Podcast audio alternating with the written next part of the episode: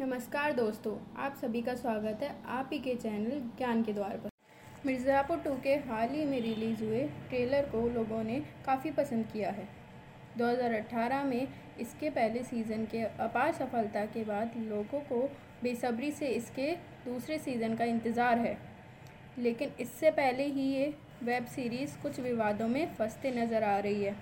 और अक्सर social media पर इसके बायकॉट किए जाने की मांग उठने लगी है। दरअसल वेब सीरीज़ का एक इंपॉर्टेंट कैरेक्टर निभा रहे अली फ़सल के सीए का विरोध किया जाना और उसमें एक ट्वीट करना, जिसमें उन्होंने लिखा था, मजबूरी के में शुरू किए थे, अब मज़ा आ रहा है। इस ट्वीट ने लोगों को काफ़ी याद किया। इनके अलावा वेब सीरीज़ के एग्जीक्यूटिव प्रोड्यूसर फरहान अख्तर के सीए का विरोध करने के कारण भी इस वेब सीरीज़ को लेकर बायकॉट करने की मांग उठ रही है। हाल ही में अली फ़सल अपना बयान दे चुके हैं और कहते हैं कि एक ऐप यानी ट्विटर तय नहीं करेगा कि कौन इस वेब सीरीज़ को देखेगा और कौन नहीं।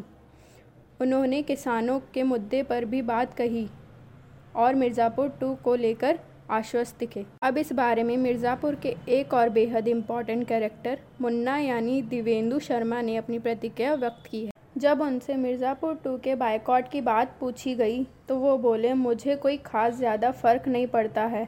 उन्हें नहीं पता कि वो बहुत मुश्किल में है। मिर्ज़ापुर के बहुत सारे फैंस हैं। उन्हें ऐसी बेवकूफ़ी करना बंद कर देना चाहिए।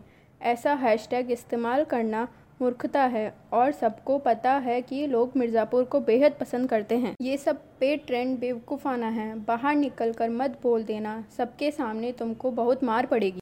आपको बता दें, मुन्ना नाम के उनके इस कैरेक्टर को मिर्ज़ापुर सीज़न वन में बहुत पसंद किया था।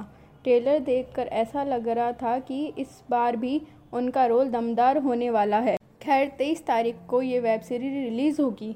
तब तक इंतज़ार कीजिए। इसी तरह की तमाम जानकारी के लिए हमारे साथ जुड़े रहिए। नमस्कार।